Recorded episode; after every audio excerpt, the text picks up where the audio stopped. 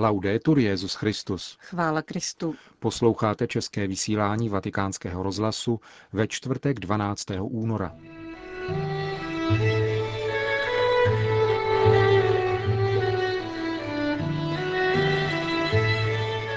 Benedikt XVI. přijal delegaci židovských organizací ze Spojených států amerických. Přestává-li být pravda kritériem, je ohrožena demokracie, říká profesor bioetiky Adriano Pessina. Na závěr se vrátíme ke včerejší papežově promluvě na Světový den nemocných. To jsou hlavní zprávy dnešního dne, ke kterým vám příjemný poslech přejí Milan Glázer a Johana Brunková. Zprávy vatikánského rozhlasu. Vatikán. Benedikt XVI. dnes na setkání s předsedy židovských organizací Spojených států označil postoj církve odmítající antisemitismus za neodvolatelný. Kromě toho papež také potvrdil svou plánovanou cestu do svaté země a dostalo se mu v zápětí ujištění, že v Izraeli bude vítán. Církev hluboce a neodvolatelně odmítá jakoukoliv formu antisemitismu a pokračuje v pěstování dobrých a trvalých vztahů mezi křesťany a židy. Řekl svatý otec 660 představitelům židovských organizací ze Spojených států. Mezi nimiž byl také rabín Schneier, který papeže hostil v New Yorkské synagoze během jeho návštěvy v USA. Benedikt XVI. kromě návštěvy tamnější židovské obce připomněl i svou návštěvu v Kolínské synagoze během své první návštěvy Německa, jakož i pouť do vyhlazovacího tábora Auschwitz-Birkenau v roce 2006. Nenávist rozpoutaná proti mužům, ženám i dětem, jak se projevila v Shoah, je zločinem proti Bohu a proti lidstvu. To by mělo být jasné každému, zejména těm, kteří se drží tradice písma svatého, podle níž je každý člověk stvořen k obrazu a podobě Boha. Každá negace nebo minimalizace tohoto zločinu je netolerovatelná a zároveň nepřijatelná. Benedikt XVI. tak znovu opakoval to, co řekl již před dvěma týdny v souvislosti s nedorozuměním, které vzniklo chybnou mediální interpretací jeho rozhodnutí zrušit exkomunikaci čtyř biskupů, z nichž jeden se dopustil těžko omluvitelných výroků právě ve vztahu k holokaustu. Tato hrůzná kapitola našich dějin nesmí být nikdy zapomenuta. Její připomínka je Memoria Futuri, je pro nás do budoucna varováním a vybízí nás ke smíření. Připomínat si to znamená činit všechno, co je v našich silách, aby se podobná katastrofa v lidské rodině už nikdy nemohla opakovat a budovat tak mosty nepomíjivého přátelství.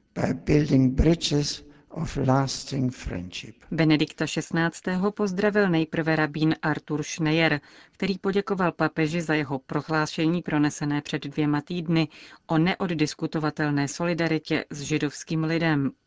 Předseda židovských organizací USA Alan Solov pak poukázal na chystanou návštěvu papeže ve svaté zemi a řekl, Budete u nás vítaným a váženým hostem, vaše svatosti. Lidé i představitelé Izraele, stejně jako i my, plánovanou návštěvu dychtivě očekávají. Po audienci u svatého otce se pak v sídle Rádia Vatikán konala tisková konference, na níž newyorský rabín Schneier řekl, že po bolestné záležitosti s biskupem Williamsonem se vztahy mezi židy a katolíky mohou ještě více upevnit a zároveň poděkoval papeži za jeho rozhodný postoj, jímž odsoudil popírání holokaustu. Jeden z členů delegace, rabín David Rosen, při té příležitosti řekl, že dnešní setkání otevírá nové perspektivy a zároveň vyvrátil tvrzení, že mezi vrchním rabinátem Izraele a svatým stolcem došlo k nějaké roztržce nebo přerušení vzájemných vztahů, jak o tom referovala některá média. Vatikán soustrat s oběťmi požárů, ocenění politiky smíření s tamnějšími domorodci, vztah stvořitele a stvoření, to byly hlavní body promluvy Benedikta XVI. k novému australskému velvyslanci u svatého stolce, který dnes papeži předal své pověřovací listiny. Timothy Andrew Fisher je prvním australským velvyslancem u svatého stolce se sídlem v Římě. Benedikt XVI. tak přivítal novou etapu vzájemných diplomatických vztahů a vyjádřil naději, že přispěje k ještě většímu porozumění při už tak významné spolupráci. Papež také ještě jednou vyjádřil svou solidaritu se všemi, kteří byli zasaženi katastrofickými požáry v australské Virgínii a kondolenci všem, kdo v nich ztratili své milované. Připomněl také svou nedávnou cestu do Austrálie. Tu navštívil loni v červenci, když se zde konal Světový den mladých, který byl podle papeže velkou událostí nejen pro Austrálii, ale i pro celou univerzální církev. Benedikt XVI. také hovořil o kulturní rozmanitosti, která Austrálii obohacuje na sociálním poli. Po dlouhou dobu byla tato mozaika poškozena nespravedlnostmi tak bolestně snášenými domorodým obyvatelstvem. Omluva, kterou loni nabídl premiér Rudd, potvrdila hlubokou změnu srdce. Nyní, obnovení v duchu smíření, se vládní agentury a starší tamnějších domorodců mohou rozhodně a citlivě postavit k množství výzev, které před nimi leží. Dalším tématem promluvy bylo zdravotnictví. Papež označil za paradoxní, že některé skupiny ve svých pomocných programech nabízejí interrupce jako formu zdravotní péče o matku a tváří se, jako by vzít život mohlo zlepšit kvalitu života. Pravděpodobně víc než kdy dřív v naší lidské historii je potřeba zvažovat a respektovat základní vztah mezi stvořitelem, stvořením a tvory. V tomto poznání můžeme odhalit společný kodex etiky, skládající se z norem zakořeněných v přirozeném zákonu, vepsaným stvořitelem do srdce každé lidské bytosti, řekl Benedikt XVI. také v souvislosti s klimatickými změnami.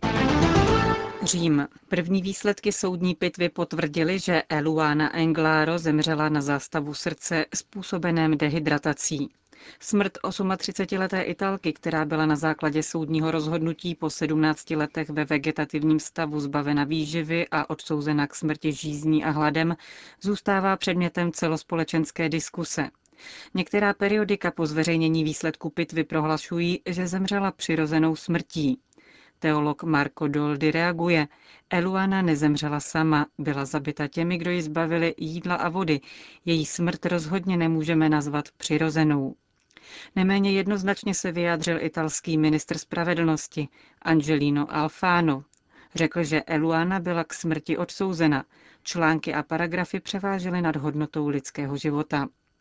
A Giancarlo Umani Ronchi, jeden z italských odborníků v oboru soudního lékařství, dodává, že vzhledem k pokročilému stádiu dehydratace výsledek pitvy nestačí k vyvrácení pochybností o urychlení protokolu ze strany lékařů.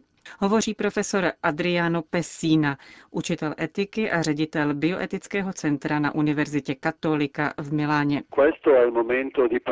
Nyní je čas mluvit, protože morální svědomí nesmí nikdy mlčet. Mluvit v poklidu. Je třeba říci, že stojíme před velice vážnou situací, která se týká také budoucnosti, způsobu našeho myšlení o demokracii, soužití a sociální a zdravotní péči. Základní princip je, že lidský život je nespochybnitelným dobrem a jako takový si vždy zaslouží péči a ochranu. Je to princip, který byl rozvyklán novou ideou, která hlásá, že některé životy jsou hodnější života než jiné. Tato idea nyní vyžaduje jakési veřejné a právní uznání. Podle mého názoru je to epochální změna. Změna, která byla prosazena podvodně, jménem naprosto oprávněného principu, že totiž člověk může rozhodnout o tom, jaký způsob léčby přijmout. Vyšlo se tedy z tohoto tvrzení, ale situace byla obrácena zcela na ruby. Lidé v přetrvávajícím vegetativním stavu byli stotožněni s nemocnými v terminálním stádiu. Prohlásilo se, že Eluana Englaro, kterou se chystali nechat umřít hladem a žízní, byla mrtvá už před 17 lety. Dále se prohlásilo, že vědecké poznání neříká nic o možnosti cítit nebo necítit bolest v tomto stavu, což není pravda. Zkrátka stav věcí byl zcela převrácen, jak v kolektivním povědomí, tak v aktuální debatě. Pokud předmětem debaty přestává být pravda, demokracie je ohrožena. Říká profesor etiky a bioetiky z Univerzity Katolika v Miláně. Eluana Englaro byla dnes pohřbena v městečku Paluca u Údine. V kostelíku svatého Daniela ji doprovodili příbuzní a nejbližší přátelé. Její rodiče se církevního obřadu nezúčastnili. Záhřeb. Rány způsobené komunismem jsou v zemích střední a východní Evropy stále přítomné a negativně ovlivňují život obyvatel a celé společnosti. Zhodli se na tom představitelé církví tohoto regionu. Od úterka 10. února zasedali v Záhřebu předsedové episkopátů a kardinálové evropských postkomunistických zemí.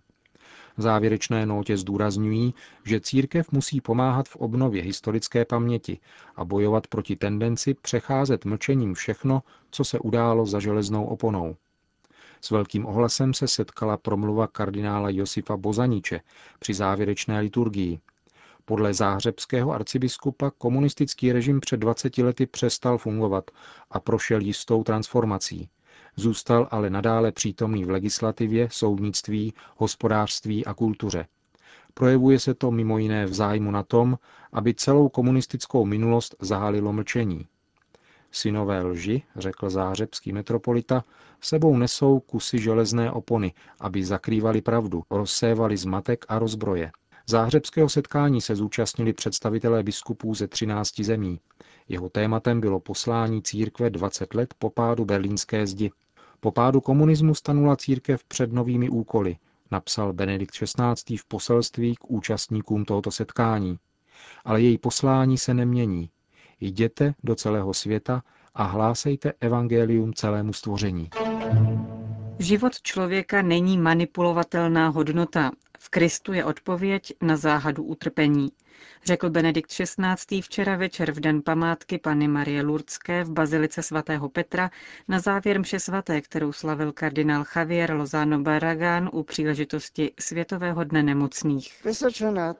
Tento den nás vybízí, abychom dali nemocným intenzivněji pocítit duchovní blízkost církve, v níž nesmí nikdo trpět kvůli nedostatku toho, co je pro život nezbytné. Zároveň je nám dána příležitost zamyslet se nad zkušeností nemoci, bolesti a vůbec nad tím, jak realizovat smysl života i tehdy, kdy je stižen utrpením. Když se nedostává slov před dospělým člověkem, který trpí, co potom říci, když je tímto zlem postiženo nevinné dítě? Jak vnímat v tak svízelné situaci milosrdnou lásku Boha, který své děti ve zkouškách nikdy neopouští.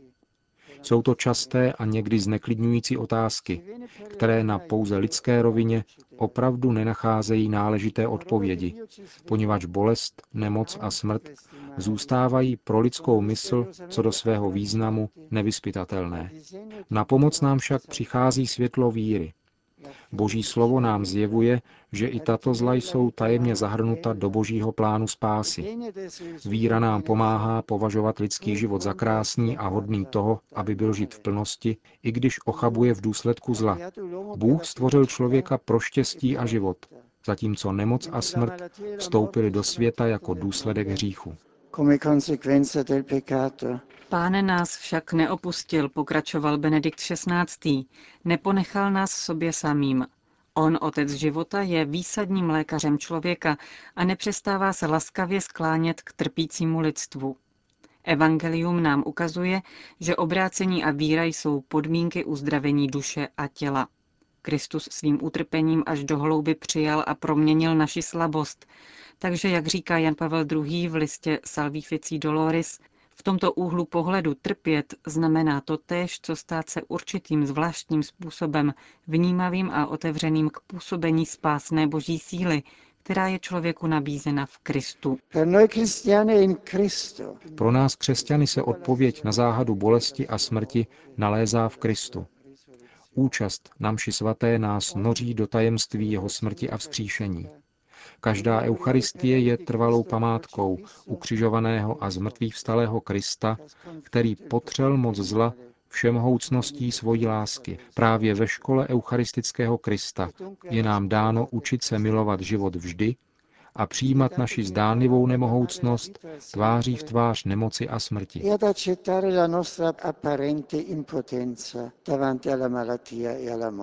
To byla podstatná část včerejší promluvy svatého otce na Světový den nemocných.